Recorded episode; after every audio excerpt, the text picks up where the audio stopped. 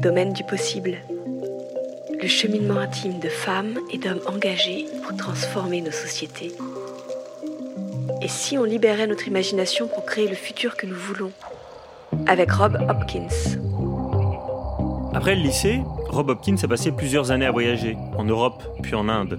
Il est revenu en Angleterre en ayant acquis une nouvelle sagesse qui l'a accompagné tout au long de ses longues études. Il est en effet titulaire d'un doctorat en études environnementales. Il est ensuite devenu le tout premier professeur de permaculture au sein d'une université, il y a 15 ans. Et il l'est toujours. Il est également brasseur. Et enfin, et surtout, il est le fondateur du réseau international Ville en Transition, créé depuis sa ville natale de Totnes, en Angleterre. Tout ce qu'il a accompli, que personne ne pensait possible, est né du pouvoir de l'imagination. Ceci, il le raconte merveilleusement dans Et si on libérait notre imagination pour créer le futur que nous voulons, publié dans la collection Domaine du possible chez Actes Sud. Bonjour Rob. Hi, nice to see you. Alors revenons en 1988. Vous aviez alors 20 ans. Pourquoi avez-vous ressenti le besoin d'entamer un grand voyage, physique et spirituel, hors d'Angleterre?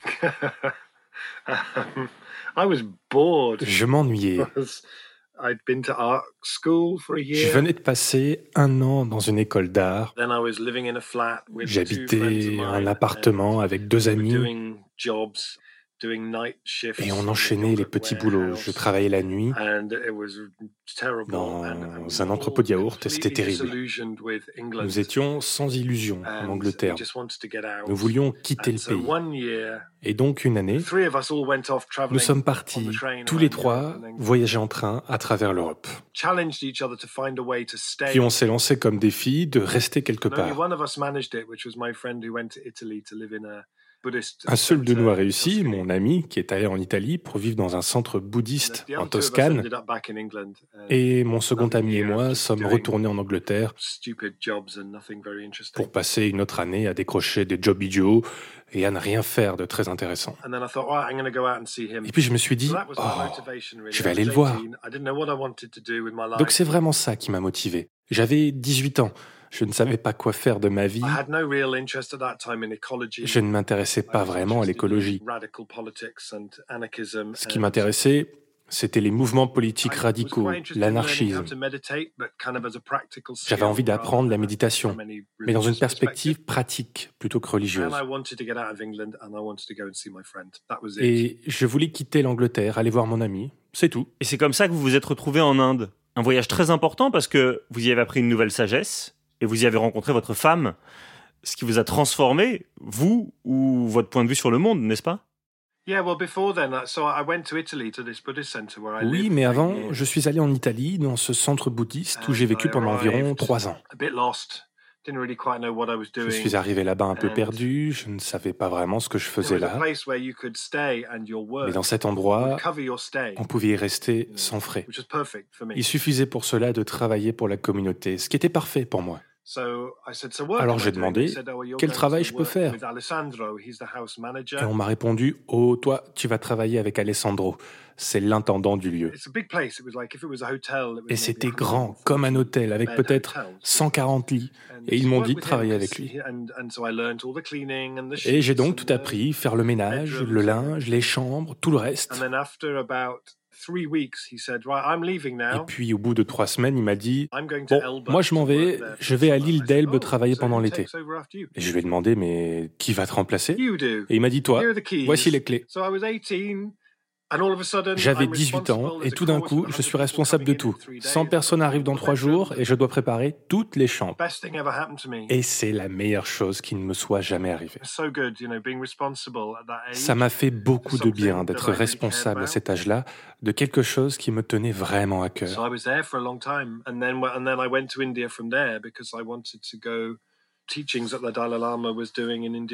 Je suis donc resté pas mal de temps là-bas, puis je suis allé en Inde parce que je voulais suivre l'enseignement du Dalai Lama, qui était en Inde à cette époque.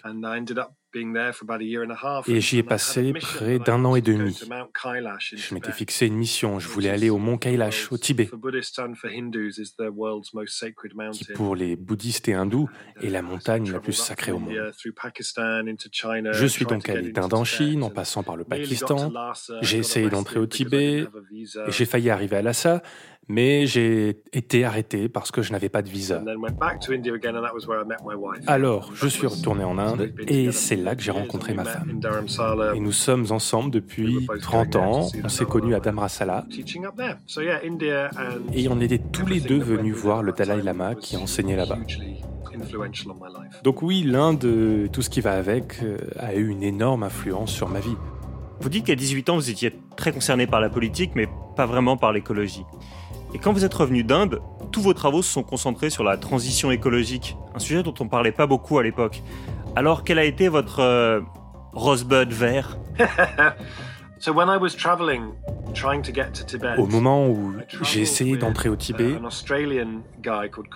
j'ai voyagé avec un Australien qui s'appelait Cressel et qui vivait au Crystal Water Permaculture Village, le premier éco-village au monde créé autour de la permaculture dans le Queensland, en Australie.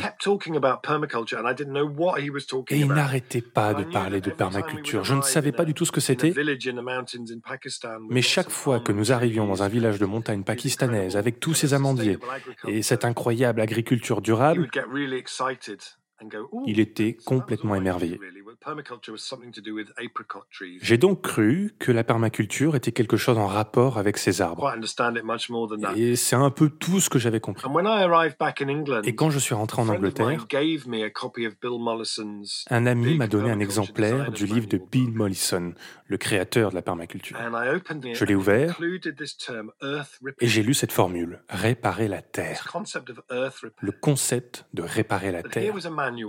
C'était un manuel sur comment réparer la terre avec des dessins de tout ce qu'il avait appris, de tout ce qu'il avait vu dans le monde, des différentes pratiques agricoles autochtones. Et là, ça a allumé une ampoule dans ma tête. Je me suis dit, mon Dieu, c'est incroyable. Quelqu'un a vraiment fait ça? Quelqu'un a écrit tout un livre à ce sujet? Comment je pourrais en savoir plus? Et j'ai découvert qu'il y avait un club de permaculture à Bristol. Je suis allé les voir et je leur ai dit, je veux en savoir plus. Et puis on a créé un cours de permaculture et ensuite j'ai enseigné la permaculture et c'était parti. Tout cela grâce à quelqu'un qui m'a donné un livre au bon moment dans ma vie. Et l'histoire va se répéter car beaucoup de lecteurs vont transmettre votre livre et inspirer l'action chez, chez d'autres. Mais euh, revenons au début des années 2000. On a compris combien vous avez changé en devenant professeur de permaculture et en participant à des actions locales. Alors, qu'est-ce qui a changé dans votre esprit pour que vous ayez cette grande idée d'un mouvement pour une transition citoyenne? Eh bien, je vivais en Irlande où nous nous étions installés avec ma famille en 1996 parce que nous voulions lancer un projet d'éco-village. Et l'Irlande semblait être un bon endroit pour ça. Alors j'ai commencé à enseigner la permaculture. J'ai créé le premier cursus de permaculture sur deux ans à temps plein dans une faculté. Et il a eu beaucoup de succès auprès des étudiants. Et pendant ma dernière année là-bas, j'ai commencé à lire beaucoup de livres sur le pic pétrolier. Et j'ai vécu alors une sorte de crise climatique interne, une crise existentielle. J'étais confronté à un questionnement sur le sens de ma vie, vous voyez Et aussi, à ce moment-là, il y avait notre projet d'éco-village où on construisait des maisons. Ça représentait beaucoup de travail. Il avait fallu beaucoup de temps pour obtenir le permis de construire de ce projet. Et ma maison était presque terminée. Puis, il y a eu un incendie criminel. Quelqu'un a mis le feu à ma maison. Il avait fallu deux ans de travail acharné pour construire cette très belle maison. Et tout ça a vraiment chamboulé notre vie. Et ça a été particulièrement traumatisant. Cette même année, j'ai proposé un projet à mes étudiants en permaculture. En observant la ville de Kinsale, où je dispensais mes cours, Il devait imaginer et concevoir un chemin pour sortir la ville de sa dépendance au pétrole. Et qu'à la fin de ce processus, elle devienne un endroit où il fait mieux vivre. Elle ne consommerait donc plus de pétrole, mais ce serait un endroit plus agréable. Et à l'époque, personne ne se préoccupait de ça. Je ne voyais personne dire Bon, nous en sommes ici aujourd'hui, et voilà, nous devons aller. À nous d'inventer le chemin pour y parvenir. À quoi pourrait-il ressembler? Nous avons donc lancé ce projet avec mes étudiants, et je me suis dit C'est incroyable, c'est génial, le travail qu'ils faisaient était excellent.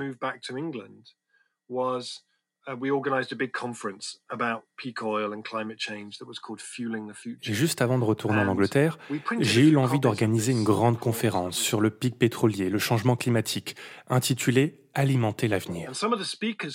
Et nous avons imprimé quelques exemplaires du projet que nous avions fait.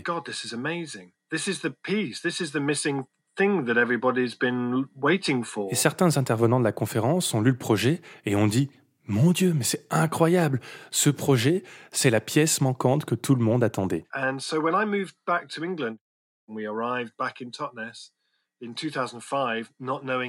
Quand nous sommes revenus en Angleterre, à Totnes, en 2005, on ne connaissait personne, mais nous avions ce projet en tête et la conviction qu'il y avait là un sujet à creuser.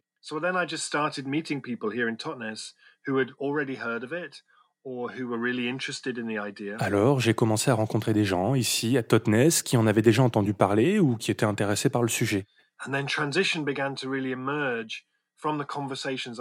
Et puis, l'idée de transition a commencé à émerger des conversations que j'ai eues avec ces gens.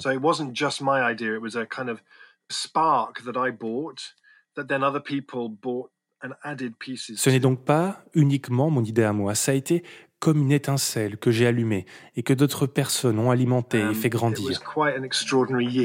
Ce fut une année assez extraordinaire. En fait, cette petite étincelle, 15 ans plus tard, illumine le monde entier. Il y a des villes en transition partout dans le monde, et vous êtes toujours basé dans votre ville natale de Totnes. Alors comment pouvez-vous être sûr que toutes les villes qui rejoignent votre mouvement sont sincèrement engagées et procèdent à de vrais changements, de véritables actions sur le plan environnemental et ne se servent pas de votre merveilleux label comme un moyen de faire du, du greenwashing. Comment faites-vous pour avoir autant confiance en eux?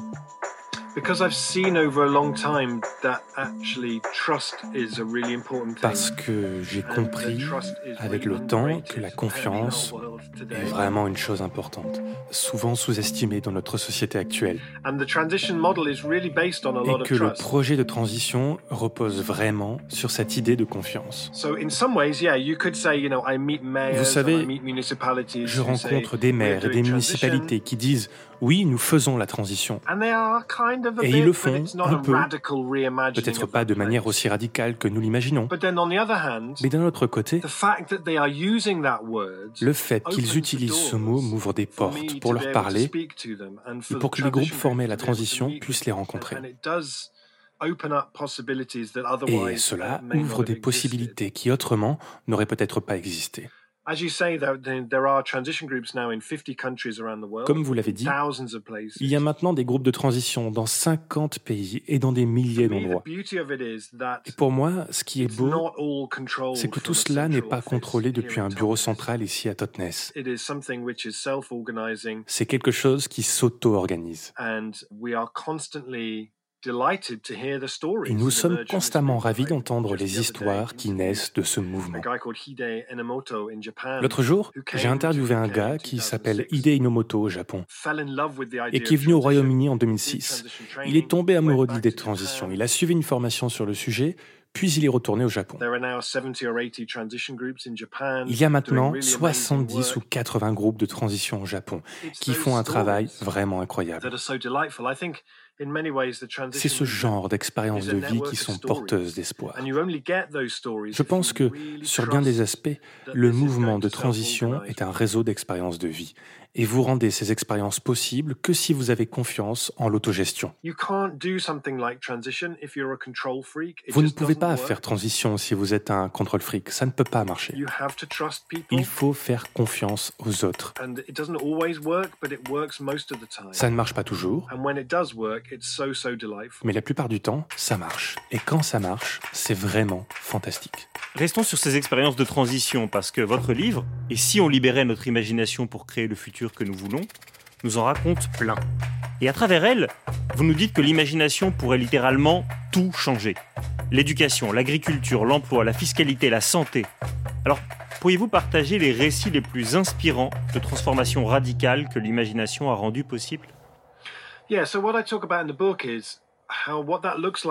Oui, ce que je raconte dans le livre, c'est ce qui se produit quand on maîtrise l'art de poser la bonne question, qui commence par et si. Ce qu'il y a de beau dans le principe de cette question et si, c'est qu'elle nous donne l'avant-goût d'un avenir différent. J'évoque dans le livre une question posée à Liège, en Belgique. La question était et si, en l'espace d'une génération, la majorité de la nourriture consommée ici provenait des terres les plus proches de la ville? Et c'est une très belle question car elle vous invite à réfléchir. Oui, en fait, c'est peut-être faisable et ce serait fantastique. Alors, comment je peux aider pour ça? Et cette question a débloqué tout un processus. Et il y a maintenant 25 coopératives à Liège qui participent au projet Ceinture alimentaire.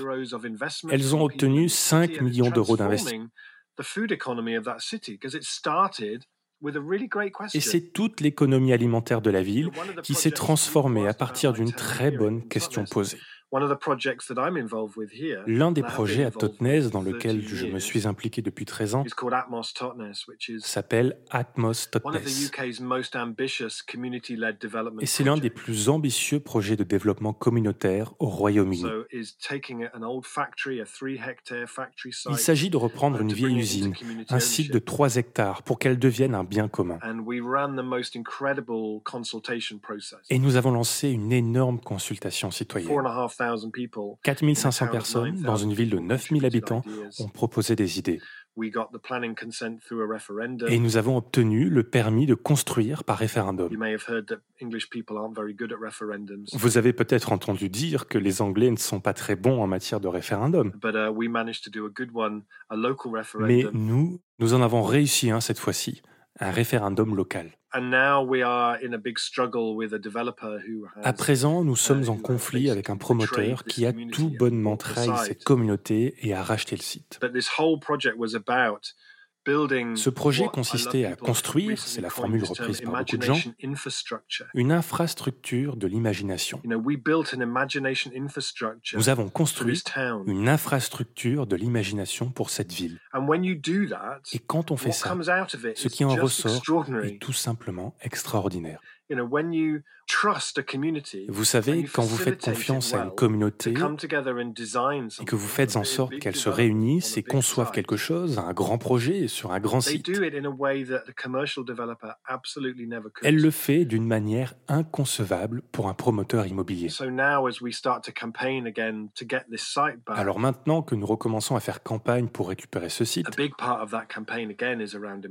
celle-ci tourne encore pour beaucoup autour de l'imagination parce que fondamentalement, le projet auquel nous faisons face sur ce projet, c'est que nous avons une communauté dont l'imagination a été convoquée, respectée, accueillie.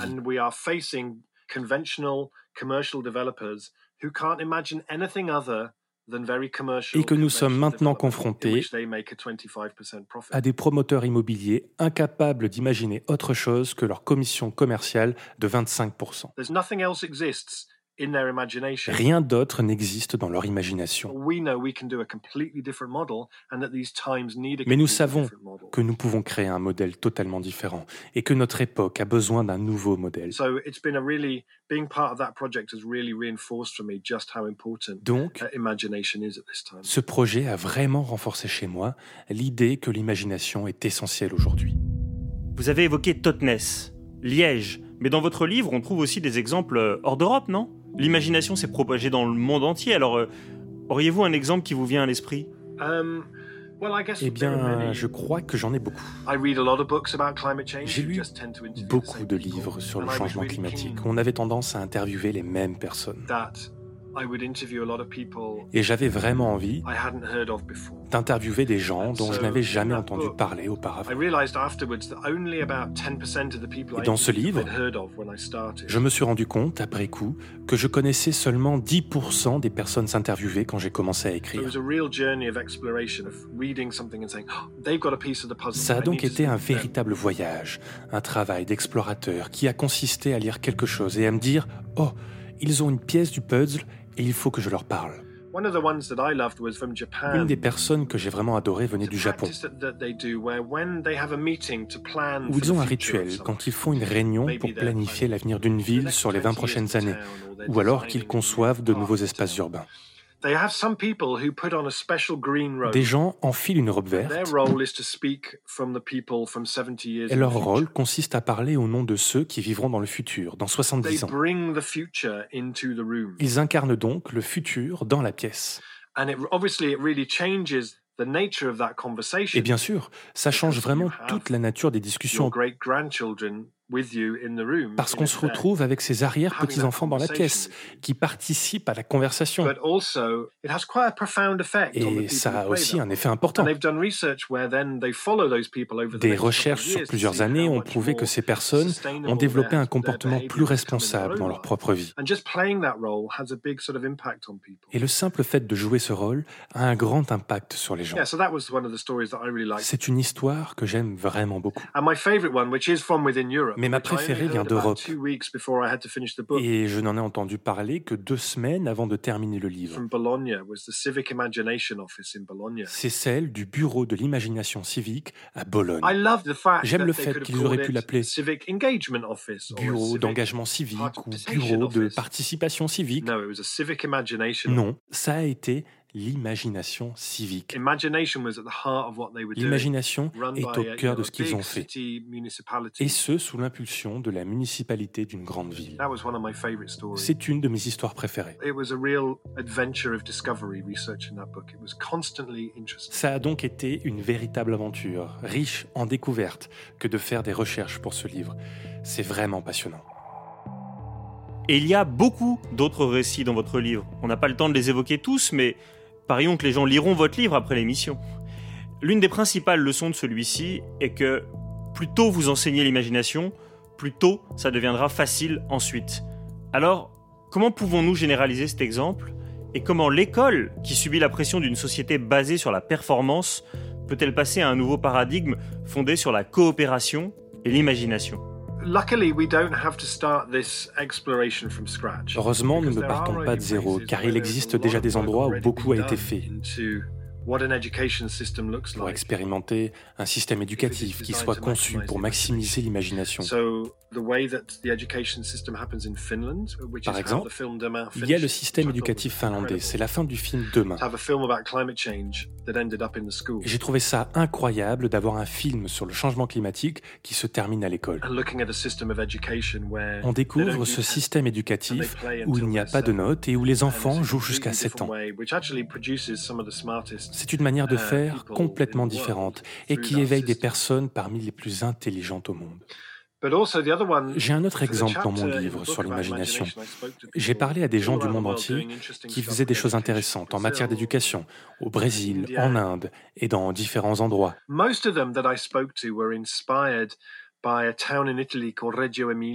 Et la plupart d'entre eux ont été inspirés par une ville en Italie, Reggio Emilia, où l'on a créé un modèle d'éducation différent dans les années 40 et 50. À la fin de la guerre, quand les Allemands sont repartis dans le nord, ils ont quitté Reggio Emilia en laissant un char, trois camions et six chevaux. Les habitants ont tout vendu et avec cet argent, ils ont lancé une école dont la philosophie comment concevoir un système éducatif qui fasse en sorte que le fascisme ne revienne plus jamais. Quelle question cruciale pour sous-tendre tout votre système éducatif. Comment produire des non-fascistes? Ça devrait être un point fondamental de notre système éducatif, n'est-ce pas? Et le système se déploie au cœur de chaque école sous forme d'un atelier. Vous pouvez y aller quand vous voulez. Quelqu'un vous aidera à fabriquer tout ce que vous voulez. Faire quelque chose de vos mains y est absolument essentiel. On dit que les enfants, ils sont les auteurs de leur propre apprentissage. Ils n'apprennent pas par matière, mais par projet. Ils font vraiment corps avec la ville. Ils disent que le bâtiment doit lui aussi faire partie des enseignants. Il doit être aéré et avec beaucoup de plantes. Et cette philosophie a ensuite inspiré des gens du monde entier qui ont fait alors les choses différemment. J'ai vraiment été frappé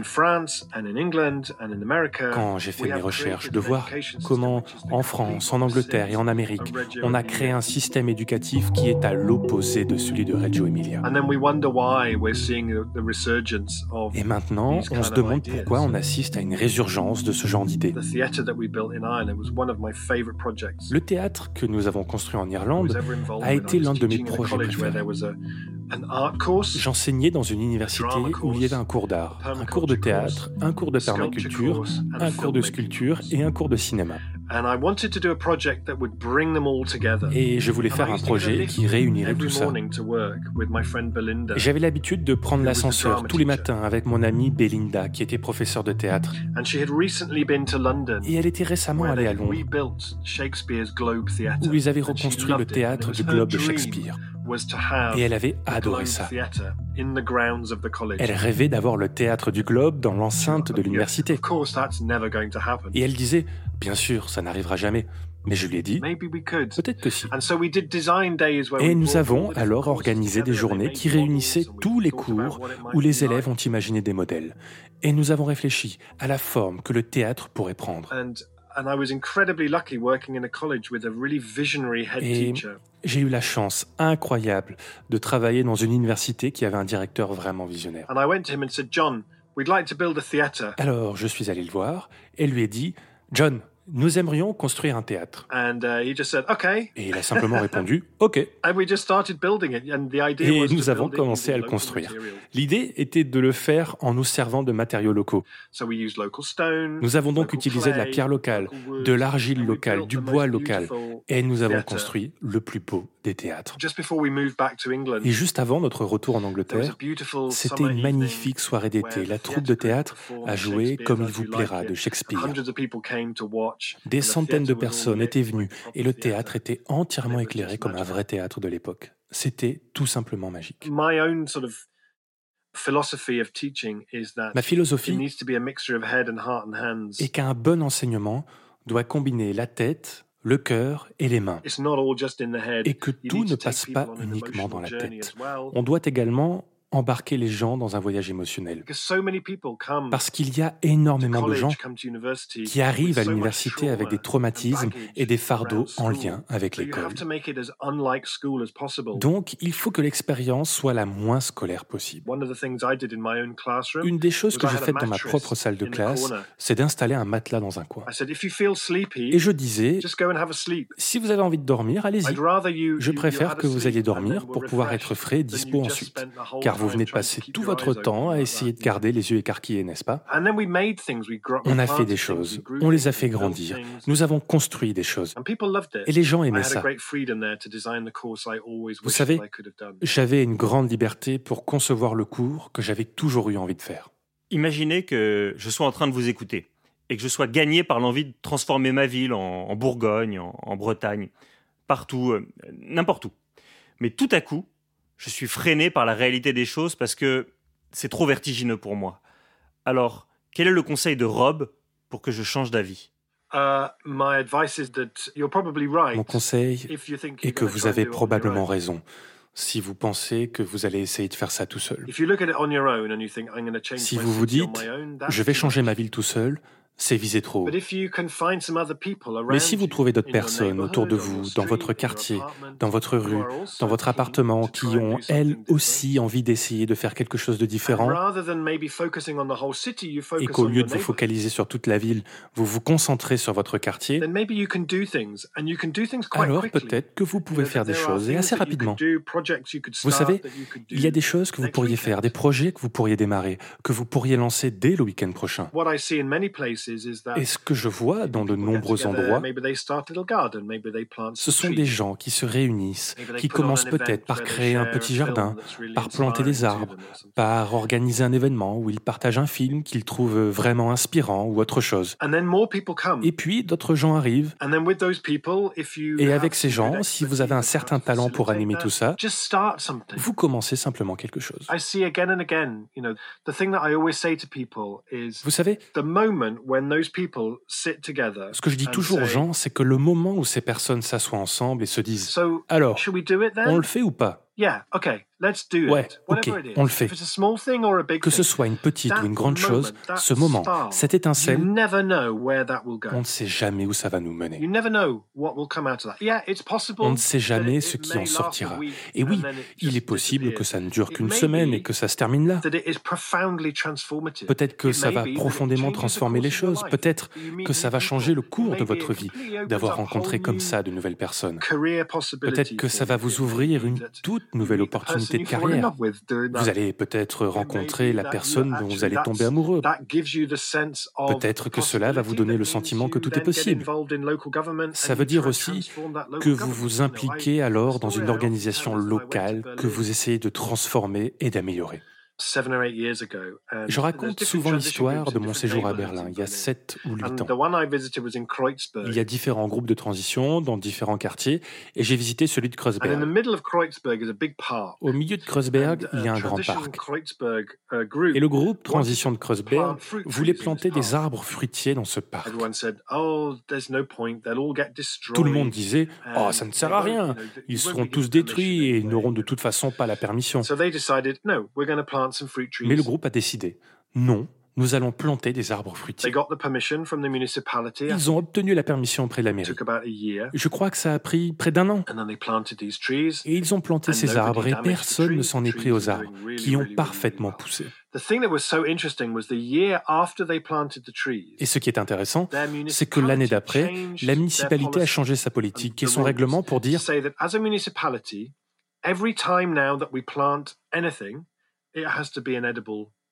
en tant que municipalité, à chaque fois que nous planterons quelque chose, ce devra être une espèce comestible. Tous les arbustes que nous planterons seront des arbustes aux fruits comestibles. Et donc là, je me dis, très bien, qu'est-ce qui a été à l'origine de ce changement politique? Est-il né du moment où ce groupe s'est assis autour d'une table et s'est dit, alors, on le fait ou pas? Ok, on le fait. Il y a un tel potentiel énorme dans ces moments-là. Et c'est ce que je dis toujours aux gens.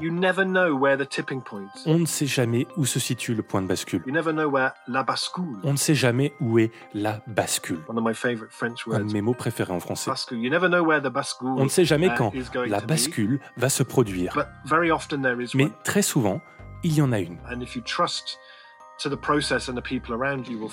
Et si vous faites confiance au processus et aux gens qui vous entourent, vous la trouverez. Eh bien, merci énormément. Vraiment, quelle, quelle ode à l'imagination. Merci beaucoup, Rob.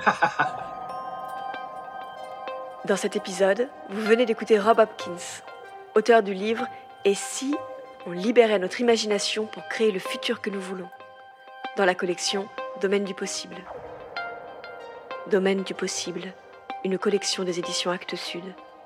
Interview par Vincent Hédin, réalisation Clément Nouguier, traduction Paul Bouffartigue, enregistrement à l'arrière-boutique studio. Une production création collective pour les éditions Actes Sud.